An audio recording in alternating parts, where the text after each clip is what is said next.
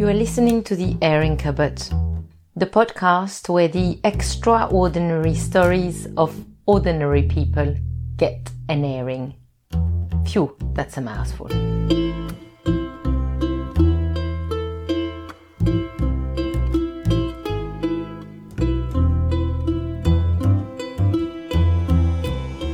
Okay, you ready? Yeah, I am ready. Gosh, it's actually quite hot right now because um, the boiler's just Hmm. come on, isn't it? And I can't breathe. so hopefully we won't be disturbed. I've got an extra glass of port today because I've got a I've got to admit an interest in this story. I know the rough outline of this person, Yeah, um, but I'm quite intrigued to hear the full story. yeah, And she told you one day, so yeah. But you also heard it, but you might not have heard it. no. Yeah, I know, and that's what. So yeah, I'm looking forward to, and that's why I've got an extra full glass of port. So I know. far away. Well, she was such a special lady. I really loved this lady. I knew her for quite a good few years, um, 20 probably, 25.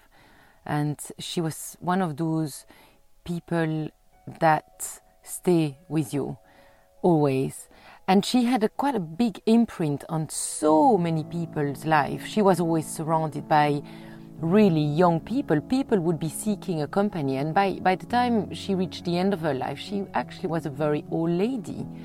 And yet, everybody wanted to go out with her and taking her out to the restaurant because she was so joyful.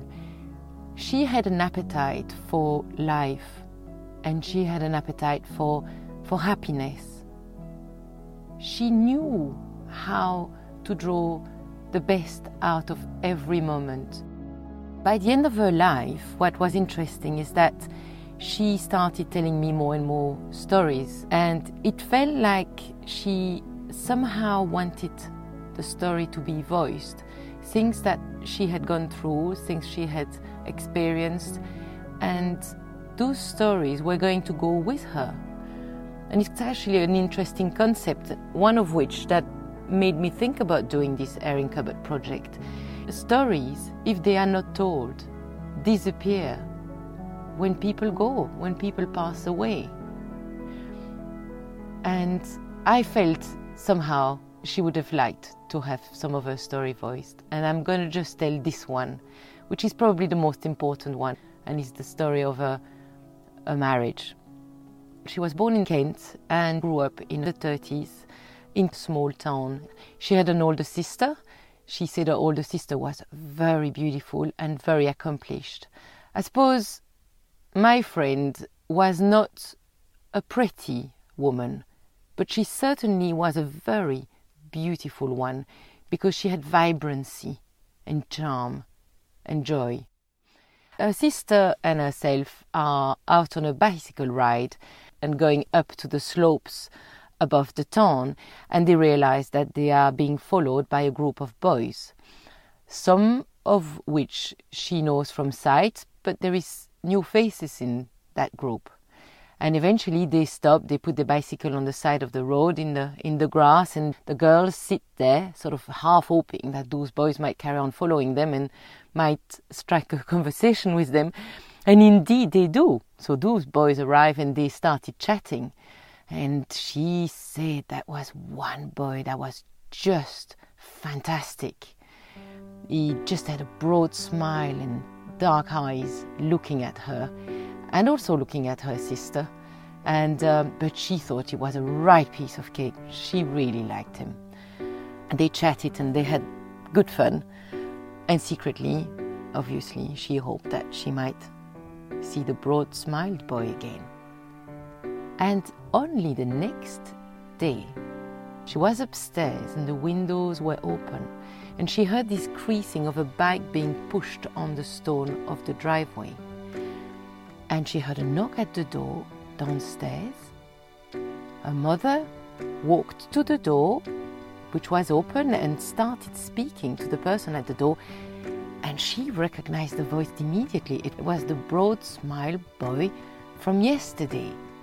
somehow her heart sank because she sort of half knew he was probably coming for her sister, because usually boys were coming for her sister.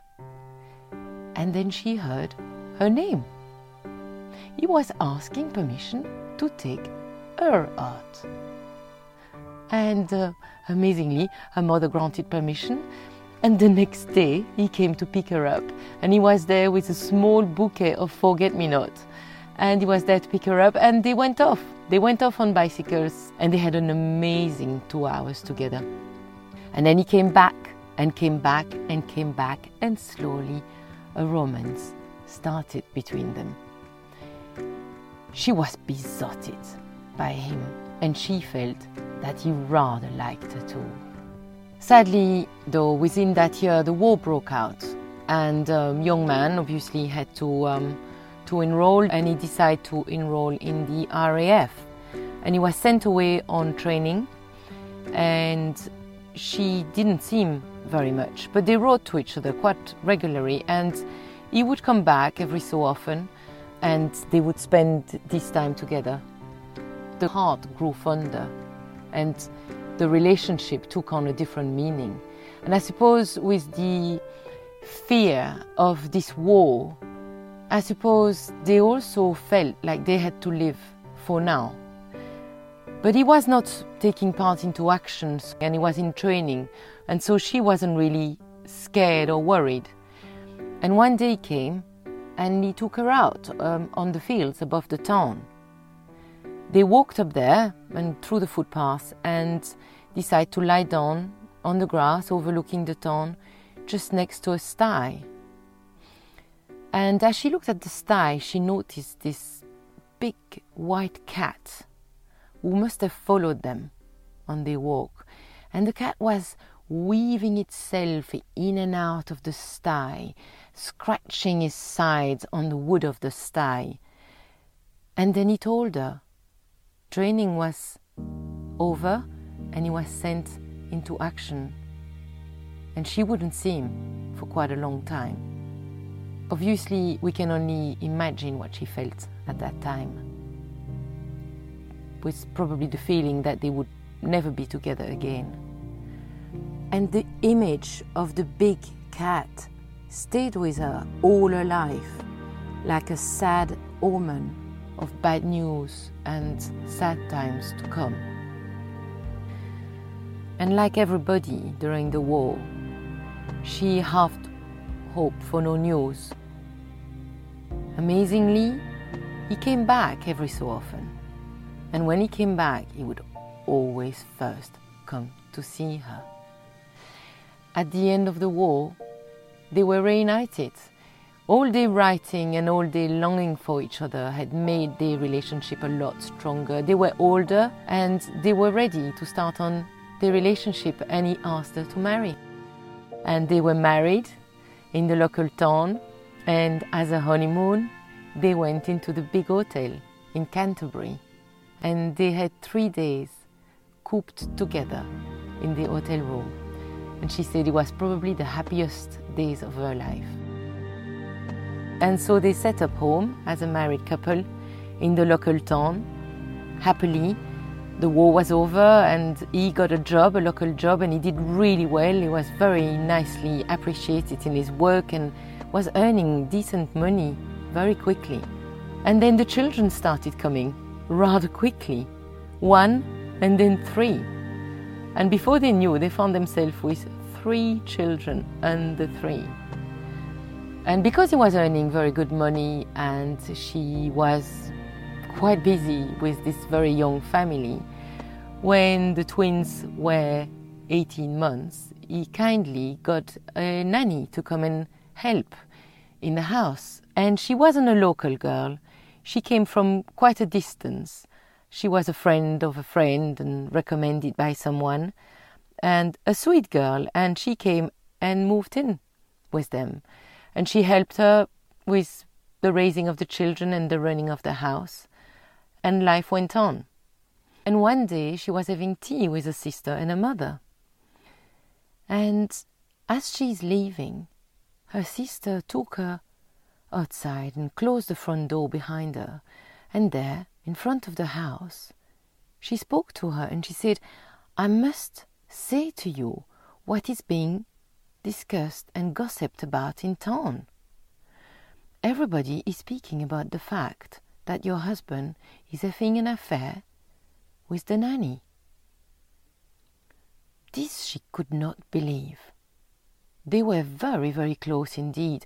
She accepted that maybe, and obviously their relationship had stretched a little bit with the arriving of all the children and him being so busy in his work and her being so busy with the children and the house and but they were still very close. He could not possibly be having an affair with the young nanny. And she walked home with a very heavy heart, and somehow her sister had put a great doubt in her heart. And she needed to speak to him. She knew he would dissipate her doubt immediately. And she hurried home, and as she arrived home, there, in front of her house, on the pavement, was a big white cat, sunning itself in the evening sun. She shooed him away and walked indoors. And there he was, standing tall, with his broad smile, and he looked at her, and he must have understood something had happened. They went to sit in the front room together, closed the door, and the conversation didn't last very long. But he was an honest man, and he just had to tell her the truth. The affair had started just in a ridiculous fashion. He was so sorry. And he promised her that he had no incidents on what they had together. And he promised her that it was over and it hadn't lasted and it, it hadn't mattered. But she sat there, listless and empty and broken. Within that short time of having a conversation with him, she lost sense of herself. She didn't know who she was anymore. And when you do not know who you are anymore, there is suddenly some room there for somebody else to take control over your life. And within a few hours, she had called her mother in tears, she had spoken to her sister, and before she knew it, she was sitting in her sister's car, and her three children sitting in the back, carted away from her home with him, back to her mother's house. Things moved on really fast. Before she knew it, there was a lawyer involved, there were court papers, there were no contact with him at all. Somehow he never called, somehow he never seems to come to the door, or maybe he did. But she never got to see him. She just stayed there in bed, and she had no more control over her life. Somebody else had control over her life and organized things for her. And she found herself divorced from him, just like that. And life went on. She set up in a small home in the center of town, closer to the children's school, so it would be easier for her to deal with things. And very weirdly, life started again. And he wasn't there anymore. Life without him. But life went on. A year passed, and she healed, and she started laughing again, and she started courting again, and eventually she found herself married. She didn't have children with this gentleman, but she was happy. And life went on. Year passed, grandchildren came, and all sorts of other stories and adventures, which I'm not going to speak about it here. And she grew into a, a, an older woman, and that's probably the time that I met her. She used to love spending time with, with young people, and so we would often scoop her out and take her to the pub or take her to the restaurant.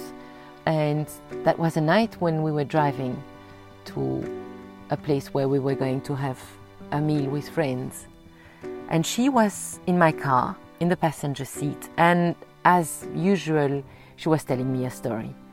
And that time, we had been speaking about her marriage story, the one I've just told you. I was quite puzzled by the fact there was still so much love in her voice when she was speaking about him and no anger. And I asked her and I said, You know, obviously you had a big breakdown when you found out he was having an affair and you lost control. And I suppose that's normal. When you're in a crisis, you, you react in a certain way. But now, with age, years, and hindsight, do you think you would have done the same thing? Do you think you would have left the home within a few hours and never discussed this further with him and, and, and eventually divorced him? And she said, Dear, of course not.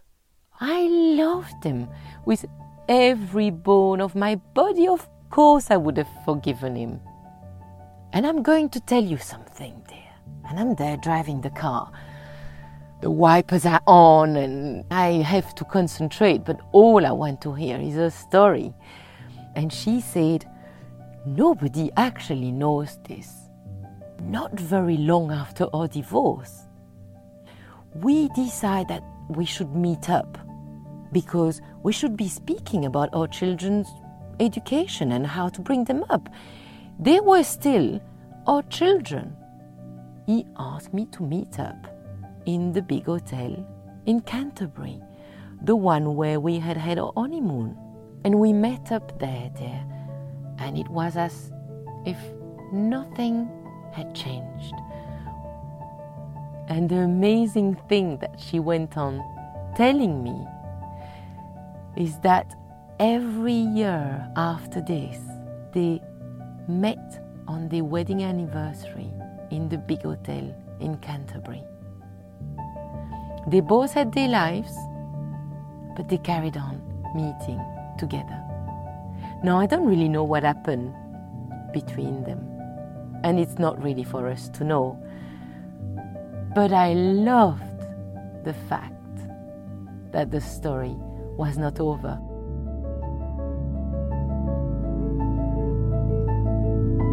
By that time, we have arrived, and I'm parked in the car park in the rain with the wipers going. And, and I said to her, One thing that intrigues me, you know, the bad omen of the white cat. You know, what? Do you still have this fear of the white cat? And she said, Oh, dear, that's funny. But no, not at all. And she said, In actual fact, when I set up my home with my new husband, we bought this little house in town. It was part of a row of houses, and at the back you had a little yard. It wasn't very long after we had moved in. There it was. A big white cat jumped over the fence and came sunning himself right there in front of the back door. And then, only a few minutes later, another white cat appeared and walked through my backyard as if he had always owned it. And you know what? Every day for a good few years, I saw those two big white cats, and I've actually grown to rather like them. So, no, I don't think the white cats are a bad omen for me anymore. And in actual fact, I wouldn't be surprised if there was a big white cat sunning itself on his grave right now. I just love her. She was full of life and full of joy. Mm. I'm glad she had a, a bit of bit of happiness at the end of that. Oh, she had a lot of happiness in between. Well, that was lovely to hear that. No, no. Thank you.